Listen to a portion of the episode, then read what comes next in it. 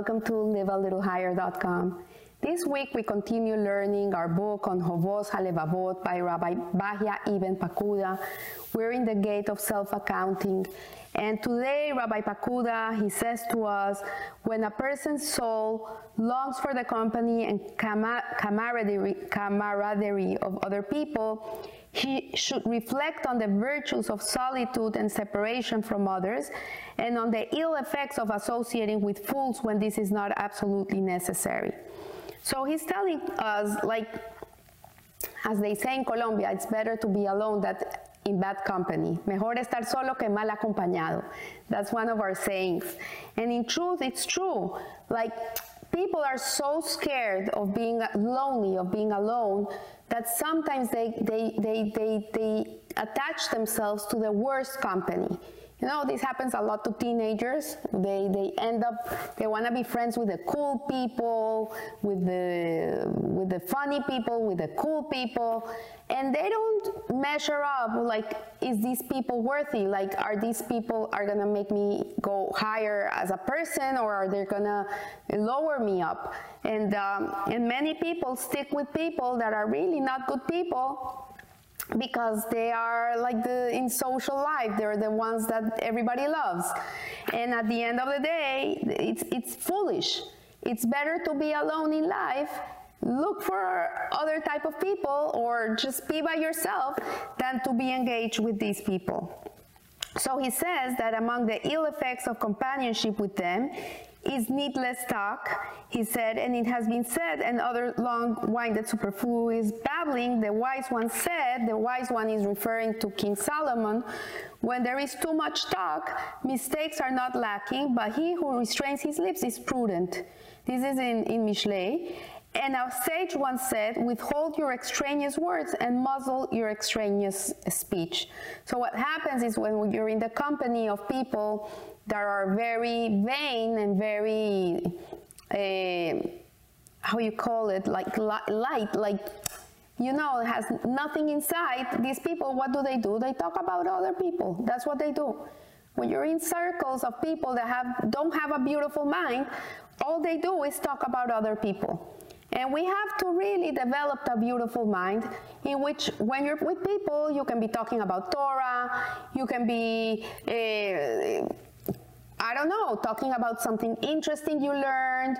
Uh, you can be talking about uh, telling a nice story about something, but you should try not to talk about people. So further ill effects are gossip, slander, and deprecation. Scripture says of one with such habits, you sit and slander your brother, and you malign the son of your mother. This is in Tehillim.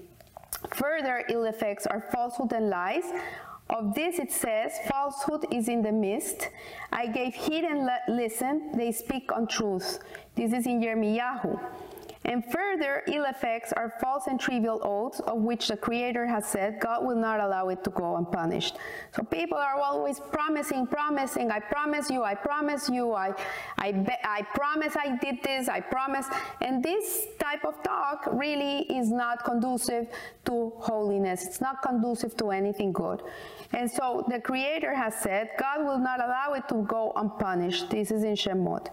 And a pious man once said to his to his students, the Torah has permitted us to swear truthfully in God's name, but I advise you not to swear, swear by his name.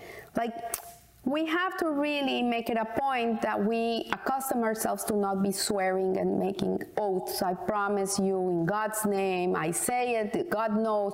We should try not to talk in, in such ways.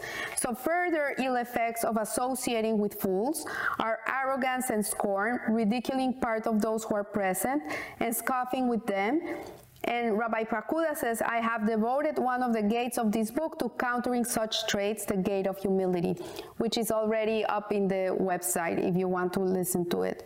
So among the ill effects of this company is also the appear, absence of fear of God in one's heart when mingling with people and, and talking with them.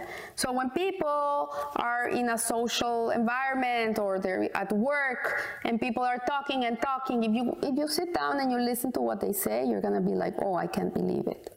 What he's saying is truth. We have to really be very careful who we sit with and who we surround ourselves with because um, Tell me who, who you hang around with and I will tell you who you are. This is another Colombian saying, dime con quién andas y te diré quién eres. And it's true, when you surround yourself with people that are always talking and talking and talking about all these things, you're gonna be, end up being just like them. So he continues saying, further ill effects are curing favor and love of fame, like what you wanna belong, you wanna be part of this group, you wanna be uh, important in their eyes, and when people people feel like this, they do stupid things just to be important, just so people will like them. And um, so we are obligated to object to evil in three ways. He gives us the antidote here. One, by striking with the hand, as Pinchas did in the incident of Zimri and Cozbi. Yeah, this is not right. I don't want to listen to this. This is not, I don't want to listen about other people. You stand up and you leave. Just like that. I, I don't listen to Lashon Hara. I'm not going to sit here and listen to this. Two, by objecting in words, as Moshe, our master, did when he said to the wrongdoer, Why are you striking your fellow? This is in Shemot. So, yes, you can say to people, Why do you talk about people? Why? What's the purpose? And so, and the third one is by objecting in one's heart, as David, peace upon him, said, I hate a crowd of evildoers and I will not sit with the wicked. No, I'm a Baal Teshuva. I, uh, I became from observant of Torah mitzvot, and one of the hardest mitzvahs, really, is this mitzvah of idle speech, of how to contain your mouth and how you have to really control what you say. And, um, and I've seen it even in people who, who are very spiritual that it's a very hard mitzvah to not fall into it's it's very tempting to talk about other people but nevertheless I learned that I don't hang around a lot of people. I don't go out to lunch with 20 ladies because I know at the end of the day I'm gonna be sick listening to all the lashon hara they say. So I prefer to go with one or two friends. I know they they they know I don't talk about people, and the conversation goes in a different direction. You can control these things. So when you're alone, however, you're undoubtedly excused from the duty to enjoy good and warn against evil, which is a difficult duty to fulfill and discharge, as our sages of blessed memory said. I doubt if, if there is anyone in this generation who can accept reproof.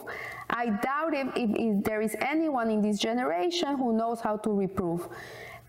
Further of their company and friendship are the corruption of good judgment, the weakening of intellectual perception, and the strengthening of base instinct, and one acquires their negative traits, as the wise one said. He who befriends fools will become base. And for this reason, our master of blessed memory said, Children's talk and sitting in the assembly places an ignorant drive a person out of this world. This is Avot. And in short, most transgressions, in order to be committed, require at least two people. Like, you need two hands to clap. You need two people to be talking uh, idle talk. You, you're not to be talking idle talk with someone else, like with yourself. You're not to be talking bad about anybody with yourself. So solitude, solitude and separation from others save one from all the transgressions we have mentioned and are amongst the strongest factors in the development of positive character traits. So Rabbi Pakuda finishes off saying, Take care also not to be misled by the notion that association with the wise who know God and His Torah and mingling with outstanding personalities entail negation of solitude and renunciation of virtues of isolation. Association with devotees of loving kindness and religion are many, above and beyond those of isolation and too numerous to recount. So he's saying that on the contrary, these constitute the very essence of solitude and isolation and the virtues of association with devotees of loving kindness. So when you associate yourself with people that are very elevated human beings that are in a different realm. They're not talking about, about others. They're not judging others. They're not putting other people down. On the other hand, you're sitting with them and they're talking about Torah and they're talking about God and they're learning Torah all day.